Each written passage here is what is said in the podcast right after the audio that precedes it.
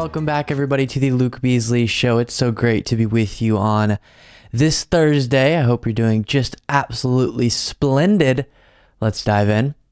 Tony Evers, the governor of Wisconsin, did something really, really awesome with his partial veto power for a recent budget that was made by a majority uh, Republican legislature in the state of Wisconsin. He's a Democratic governor, and he came up with a really interesting, unique way to help students in the state of Wisconsin by uh, very strategically altering the budget that was given to him, again, with his partial veto power um, by the Republican led legislature. I want to show this to you. The individual story is interesting, and then also get to the larger conversation about how I wish these types of actions w- would be more common from Democrats in state governments and the federal government. This is being reported on by the Milwaukee Journal Sentinel. Tony Evers uh, uses veto powers to extend annual increases for public schools for the next four centuries.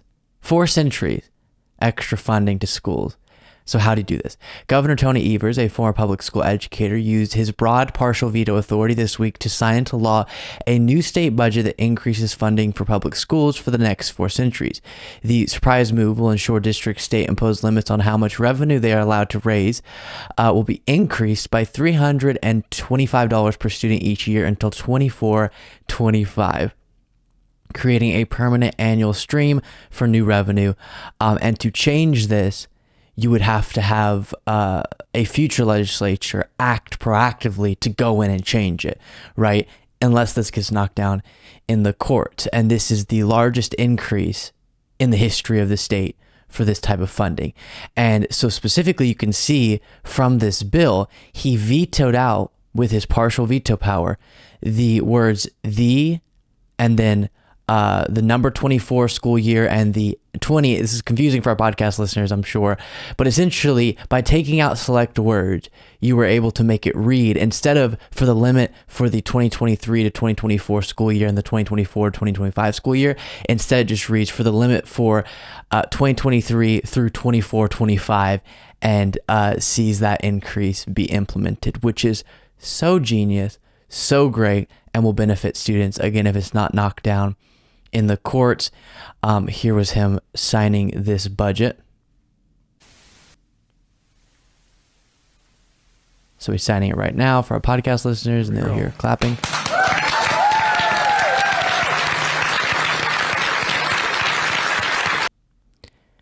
There we go. And so, whenever there is a majority in the state legislature, the governor is pretty limited. But here, um, when they have this power, is a way that real changes can be made.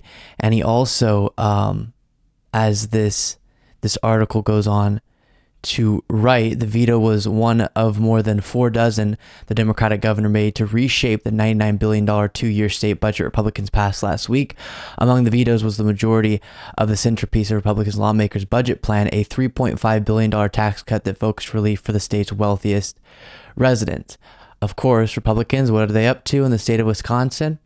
As is often the case federally and in state legislatures across the country, trying to cut taxes for the wealthy. And Evers knocked that down, which is good to see. Um, and so then we've talked about in the past the fact that Republicans right now, across the board, but especially in state legislatures and uh, governors as well, in red states will be super, super aggressive in trying to get through bad actions, um, damaging actions, politically advantageous, but demonization of certain communities type actions. And their motivation is so strong to do those things that they'll break with norms, they'll violate institutional guidelines just to get through these things um, that the Republican base is happy about, that often is so damaging to constituents across the board, often even Republican constituents.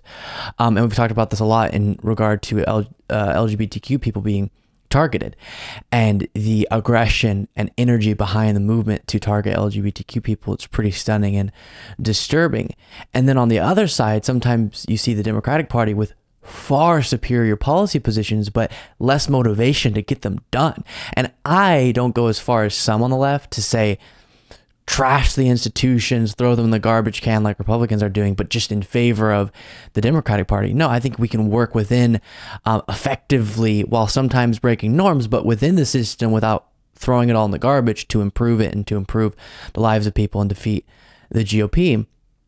But it will take pushing the envelope within the system. Um, and that's what Tony Evers is doing here, pushing the envelope, coming up with unique, intelligent ways to benefit the lives, um, in kind of headlining, uh, headline grabbing ways as well of the residents of Wisconsin. And I want state governments that are Democratic led, that are Democratic majorities or Democratic governors to think of every way that they can do that be just as motivated and energetic as Republicans, but to do the good things, the correct things, while not going as far or stooping as low as they do. And again, kind of uh, trashing our democratic institutions being one example, um, very notably. And so, credit to Tony Evers, Evers there. Hopefully, we'll see more of this type of energy from the Democratic Party to make that contrast clear the difference between the GOP, what they get done and the Democratic Party, and of course to benefit the lives of people. You may all remember uh, during the kind of 2020 election, Trump trying to pressure election officials um, era, one of the characters in this whole terrible, horrible uh, concerning moment in American history was Rusty Bowers. And he, at the time, was the Speaker of the House of Arizona. And Trump and Rudy Giuliani called him up while they were trying to overturn the election results in between the November election and um, Trump leaving office in January of 2021 and called Rusty Bowers, similar to how they called Brad Raffensperger and try to get him to work with them to overturn the election results in the state of Arizona, Arizona being one of those swing states that Joe Biden won. And we've now learned that Rusty Bowers, the Speaker of the House at the time, no longer um, from Arizona, he disclosed during a recent CNN interview that we'll look at that he has been cooperating with the FBI. He was interviewed for four hours by the FBI in regard to their investigation into Trump's attempts to overturn um, the 2020 election in a potentially unlawful, unconstitutional manner. And so, uh, before we look at that interview moment, this is being reported on by the Hill, ex Arizona House Speaker, says he's spoken to FBI in 2020 election probe. Former uh, Arizona House Speaker Rusty Bowers on Wednesday revealed that he has been interviewed by the FBI in connection with the 2020 election probe. And then it cites some quotes that we'll see him say in this interview. Bowers testified before the House Select Committee investigating the January 6, 2021 Capitol riot last year, where he refuted former President uh, Trump's description of a phone call between the two of them during the 2020 election and said he was pressured by the former president and his former personal attorney, Rudy Giuliani, to overturn President Biden's victory in Arizona. And before looking at the thing that made news, uh, being this CNN interview, let me remind you about some of what Rusty Bowers said during the January 6th Select Committee hearings um, about his decision to stand against the attempts by Trump, Giuliani, and others to subvert the will of the people in the state of Arizona. And he pressed that point, and I said, Look, you are asking me to do something that is counter to my oath when I swore to the Constitution to uphold it, and I also swore to the Constitution and the laws of the state of Arizona. And this is totally foreign as a, an idea or a theory to me, and I would never do anything of such magnitude without deep consultation with qualified attorneys. And I said, I've got some good attorneys, and I'm going to give you their names. Uh, but you are asking me to do something against my oath, and I will not break my oath. There you go. Which is what every single individual should have answered when asked, um, and many of them did but every single one, including those in Trump's orbit, should have said this is a violation of our Constitution, our obligation to the Constitution, to our democratic process.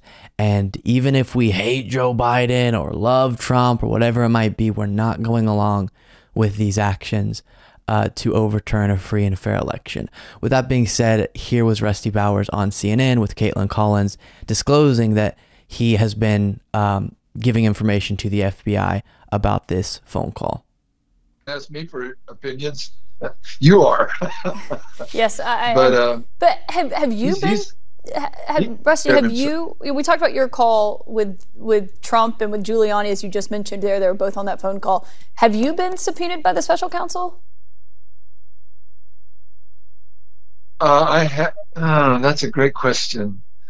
I I'm hesitant to talk about any subpoenas, etc. But I have been interviewed by the FBI. in the January 6th investigation. Uh, or excuse I me, in the effort to overturn the election results. Correct. It was four hours of of uh, of a discussion that they had with me. When Very was professional. when was that interview? Uh, it was, it was a few couple of months ago, three months ago. About the same time frame, actually. there we go. Um, and the reason this is so important is because as more and more individuals get involved in this investigation, obviously you're going to have more information possibly disclosed, more evidence gathered. But also, and before I finish out this point, this is from the Washington Post. Uh, in a phone call in late 2020, President Donald Trump tried to pressure Arizona Governor Doug Ducey to overturn the state's presidential election results. So, uh, Speaker of the House at the time, he was pressuring, and the governor over on the Georgia side also doing this with the Secretary of State and the Speaker of the House at the time. And so, as you get more and more stories from different places across the country and a similar effort, a similar plan, we're going to try to overturn the election results. Here, here's what we would need you to do as a Speaker of the House to make that happen. You realize, and uh, a future possible jury will be able to realize this was a coordinated effort. This was not Trump just impulsively saying something on a call, find me 11,780 votes, but uh, it wasn't actually a conspiracy with other individuals, a plan being made to actually go and unlawfully um, pressure election officials to overturn a free and fair election.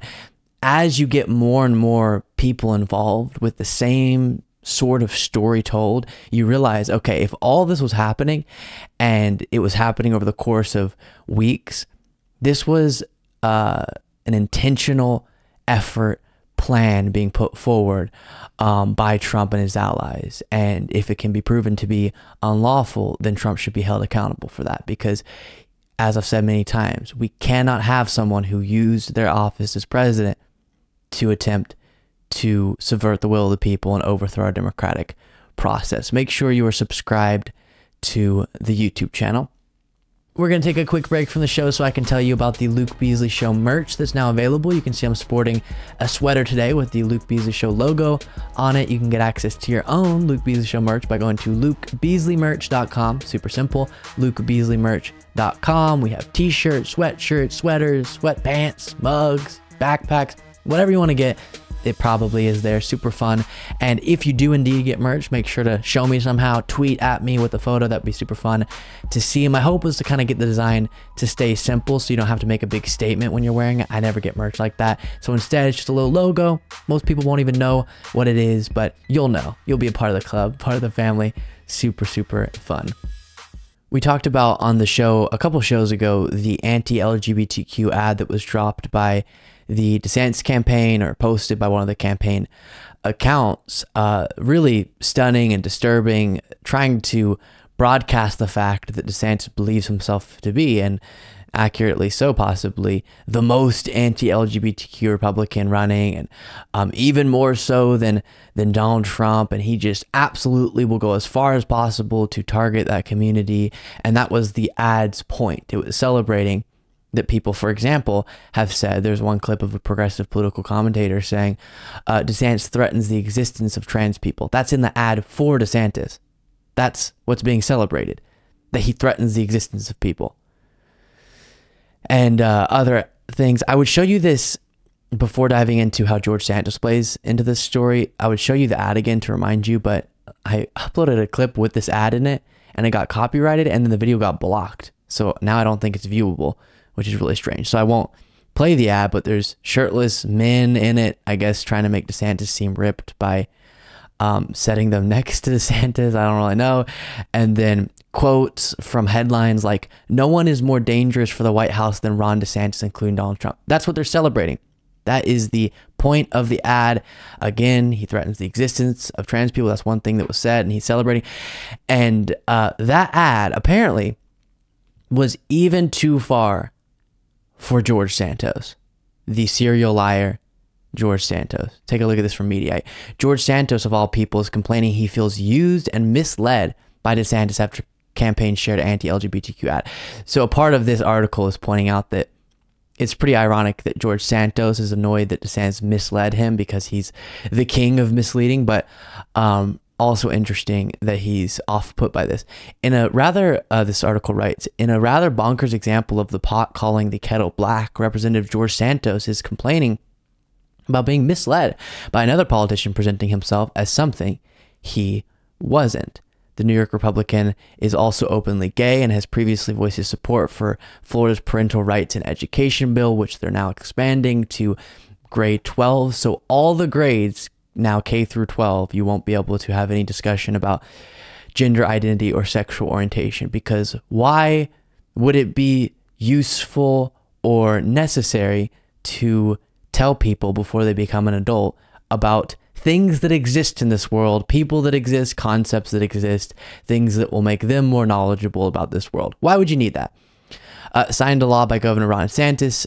Uh, Santos was among several LGBTQ Republicans who defended the bill against accusations that it had homophobic intentions. But now the tone is shifting. It talks about a Hill article that's cataloging different LGBTQ Republicans that responded to this video, and it talks about George Santos, who has endorsed Trump for president, but as was noted, supported the Don't Say Gay bill, and says he now feels used and misled by DeSantis. He said, "quote I used to think he was a great governor, but uh, now I'm starting to think differently." Santos also uh, suggested his opinion of DeSantis has turned because of the video. I still stand by the bill in its nature, but now it seems that it had a more perverse agenda behind it. I'm starting to see DeSantis for what he is. His rhetoric is to diminish and remove rights away from people like myself, and I can't support that. So now, because of this video, George Santos is coming around to the fact that, hmm, maybe all those people he called crazy, those crazy liberals who were saying this parental rights bill, as it was coined, but uh, many call it the Don't Say Gay bill in Florida that DeSantis pushed for to move forward his political agenda. Maybe it's not number one, attempting to do what they say it's attempting to do. Number two will have more negative ramifications than even currently known. And three, the honest intention from DeSantis is to be publicly seen by the Republican base as a warrior for demonizing LGBTQ people and dehumanizing LGBTQ people and shoving out of schools, shoving out of public places, conversation, um, and recognition of LGBTQ people's humanity and their identities. That's the goal. That's the purpose. And that's what I don't even have to say that as some, again, crazy liberal from the perspective of DeSantis. He was celebrating that people say that about him in that ad, or at least his campaign was. And now George Santos is coming around and he feels misled. Well, maybe you should have had proper judgment earlier on because, yes, we've been raising the alarm about the purpose behind these LGBTQ targeting bills um, and the constant dehumanization of this community. It's not some authentic attempt, come on, to protect the kids, as Republicans say. It is this uh, public punching bag they use to get applause from their followers, as I've said, and it's really, really horrifying. We've been watching as the Republican Party in the House of Representatives, especially, has made it one of their issues to go after the FBI, the DOJ, because God forbid they hold Trump accountable legally for his now pretty clear violations of the law, especially with the notorious Trump tape where he's committing crimes on tape. And they're not for law and order. They said they were for a very long time. Now that it's affecting one of their own, they're very much not for law and order. And I want to walk through a recent Politico piece that I came across that highlights this point and emphasizes the danger to the rule of law that, again, they purported to care so much about of their actions in the House as they ramp up their efforts to go after Merrick Garland, uh, Christopher Wray, director of the FBI, um, DOJ as an institution, FBI as, as, an institution, and how this really does threaten the rule of law. Um, so this is, like I said from Politico, titled "Inside the House GOP's Plan to Go After FBI." And DOJ, and it writes House Republicans are taking their fight with the FBI and Justice Department to a new level, weighing punitive steps against both agencies that would have been unfathomable a decade ago, half a year into their majority, and with an increasingly restless right flank. The House GOP is ready for a uh, confrontation after a spate of recent decisions it sees as either anti Trump or pro Biden. At the top of the list, yes, of course, Hunter Biden's plea deal with federal investigators and Donald Trump's indictment over his handling of classified documents. It talks about the targeting of Merrick Garland and Christopher Wray, and then gets to a really notable part. Additionally, some conservatives who believe the agencies have targeted Republicans, uh, no evidence, are eager to cut the law agencies' budgets. Then there's the long brewing congressional fight over a soon to expire warrantless surveillance program that has sparked bipartisan accusations of abuse by the FBI. And then it cites a quote here. I believe the best way to send a message is to use the power of the purse. So is just simply changing the funding to different agencies a threat to rule of law? No, of course not. Um, maybe at certain points it's good to decrease, at different points it's good to increase. It's very situational, of course. The situation here is different though, because only now are Republicans wanting to punish the certain agencies they feel like have wronged conservatives. Again, they haven't provided actual significant evidence to um, support the belief that these institutions are being weaponized against conservatives, but it's a narrative, and based on that narrative, to rile up their base, they have to do some sort of action. And right now, we're seeing, and we've covered it extensively, the defund the FBI movement, I guess, if you want to call it that, within the GOP. They're actually seriously considering and attempting to move forward on uh, leveraging their power of the purse, as it's called, leveraging their ability to decrease funding to these different institutions and agencies to punish them for essentially, at the end of the day, there's other stuff around that they'll talk about, but ultimately it comes down to going after Donald Trump. In reality, Trump brought this on himself. He seemingly violated the law. And in a country that has rule of law where no one's above the law, which is what we're supposed to have, even though often we don't, and people seem to be above the law. But if we do believe in that, then it's good to see someone who is influential, who is powerful, former president, who seems to have violated the law and now he's being held accountable for that. We should celebrate that our system is working in this case and isn't being so blinded by the power, privilege, and influence of Trump. But in their eyes, because Trump is still the dear leader of the GOP, um, they have to, for the purposes of throwing red meat to their base, go after the entities that they feel are targeting Trump. And so this sets up a situation where these agencies, um, the DOJ, for example, um, or the FBI, the institution of the DOJ or the FBI as an agency, will feel threatened by political agendas and might be influenced by that. It's interesting, as I've talked about in the past. Um, they say the federal government is being weaponized against conservatives, and it's not. But they're working in the name of fighting back against that to weaponize the federal government for their interest against the other political side.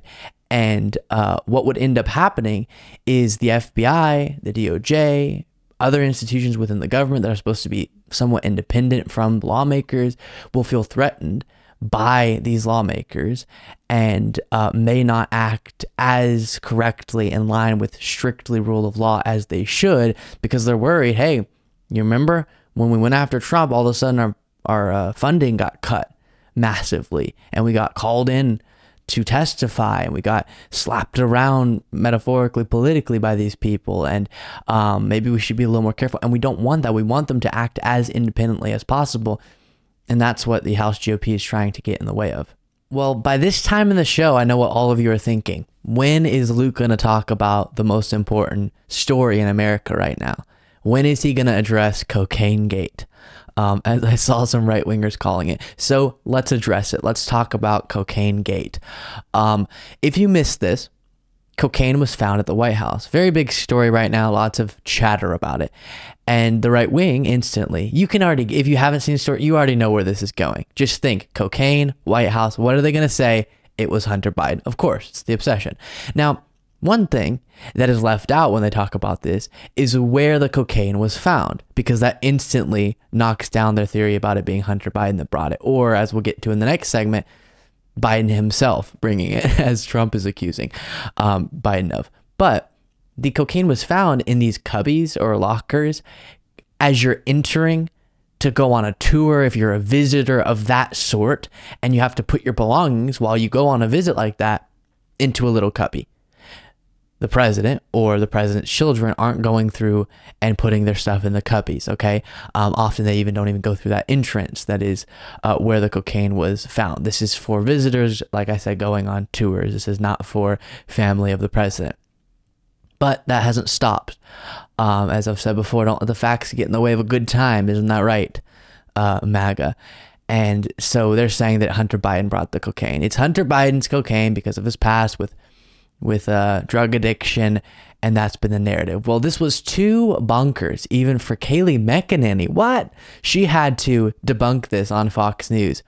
Really funny to see. Um, and I'll show you that in a moment. But to give you a sense of what the conspiracy theory is about Hunter Biden, here's this. Huge difference. And this is Republican Congressman Darrell Issa. Uh, when, in fact, all the president and then before that vice president had to do was make it appear as though he was behind his son. He has done that before. Mm-hmm. He did it yesterday. He continues to have uh, somebody with a history of drug addiction mm-hmm. uh, in the White House. Uh, and uh, it, it is not a small problem that we find cocaine after Hunter Biden's been in the White House and people roll their eyes and say, you know, we never had this before. How what's changed? Yeah. Uh, Congressman Darrell Issa, thank you, sir. Hmm. So, number one, baseless accusation. Number two, what is that talking point that you hear so often? This vague, oh, interesting. What is Hunter Biden doing around his dad? Why is he at the White House? Why is he with his family? because they're family and they're going to see each other sometimes. Oh, we have a photograph of Joe Biden and Hunter Biden together the other day. Hmm. Um, it doesn't make any sense. It's perfectly expected that family members of the president will sometimes be seen with the president. Now, of course, Hunter Biden has a particularly uh, rough past, and so I understand why optically, based on all the accusations and things that he's actually been involved in, um, his history with drug addiction and other things, it makes sense that maybe optically it's not the best thing for Biden to always be around him. Fair but they act like just the the nature of them being together is suspicious. Why is he being seen with someone with a history of drug addiction? It's his son. That's why. Um, okay, and then here is kind of the reporting of this story from Fox and Friends. Uh, Kayleigh McEnany's filling in for Ainsley Earhardt, and this whole segment just cracked me up eventually you'll hear Kayleigh McEnany have to slap down this story. And the entrance is between the two. Uh, as soon as the news came out on Sunday night into Monday, people are thinking, oh, cocaine, it's obviously Hunter related.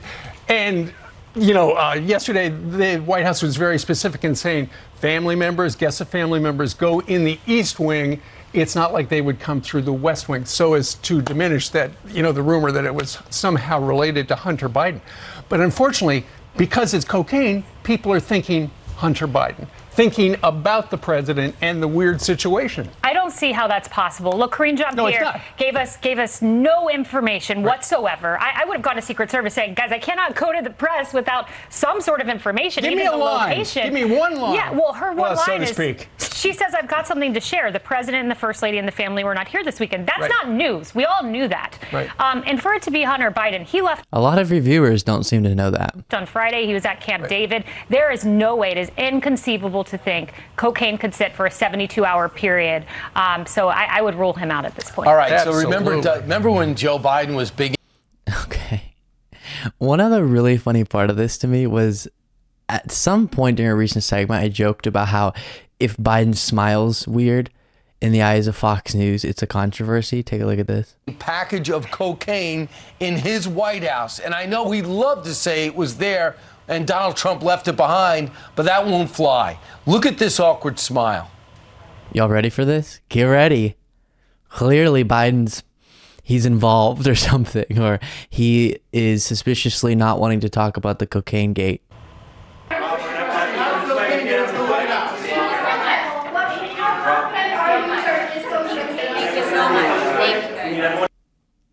You you caught it? You see how sus- suspicious that was? I mean, how's he gonna recover? Yeah, so yeah, embarrassing. Think about the Swedish presidents there trying to lobby to get into NATO, but this you can't. Mm-hmm. Because notoriously, it's the president of the United States who handles whether or not cocaine gets into a cubby at the White House. He's the head of security day to day. He's checking the bags and all of that. It is concerning. Um, you don't want illegal substances to be near the president if it was something else more dangerous. Uh, I heard someone say, what if it was anthrax? You definitely want to uh, make sure that nothing unwanted comes near the White House, of course. Um, so that's its own story. But the fact that it always gets connected to either Biden being corrupt or horrible or being suspicious with his smiles or Hunter Biden brought it is the ridiculous part. To discuss a little bit further what is being referred to by Marjorie Greene and others as Cocaine Gate. I was seeing out in the abyss that term being used. Very interesting. Um, to reset for our YouTube segment viewers, there uh, was cocaine found at the White House in a cubby, a visitor's cubby where you're supposed to put your belongings before, for example, you go on a tour. And so clearly it was one of those people. And uh, instead, the narrative from the right wing, without evidence, is Hunter Biden brought it when he was at the White House, even though the timeline doesn't really make sense there. And uh, we just looked at in the last segment, Kayleigh McEnany had to say, there's no chance it was Hunter Biden. Sorry, guys. Um, but still, this is being uh, perpetuated. And Trump brought this to the next level and is saying, not just Hunter Biden, this cocaine is Joe Biden's. Sleepy Joe snorting coke, and uh, also Jack Smith, possibly just sure. Uh, he wrote on Truth Social Does anybody really believe that the cocaine found in the west wing of the White House, very close to the Oval Office, is for the use of anyone other than Hunter and Joe Biden? How can you make your whole attack about Biden being he's so sleepy and then say it's Joe Biden's cocaine? But watch, the fake news media will soon start saying that the amount found was very small and it wasn't really cocaine cocaine is in all caps for some reason, but rather common ground up aspirin and the story will vanish. Has deranged Jack Smith, the crazy Trump hating special prosecutor, been seen in the area of the cocaine? He looks like a crackhead to me. So just throwing that in the mix. Um, Joe Biden, Hunter Biden, and Jack Smith were having quite the party at the White House, and they put the cocaine afterwards or before in a cubby made for visitors such as tour visitors. That makes sense. Um, because you know how the president of the United States has to in, empty his pockets and put things in a cubby before he goes in the White House.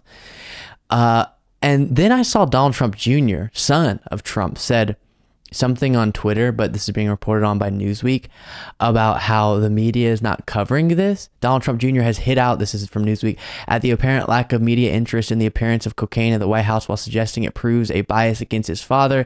He said they made a much bigger deal about uh, Trump's Diet Coke button, which is just hilarious that Biden had removed the button he would click to get Diet Coke brought in on a tray to him in the White House.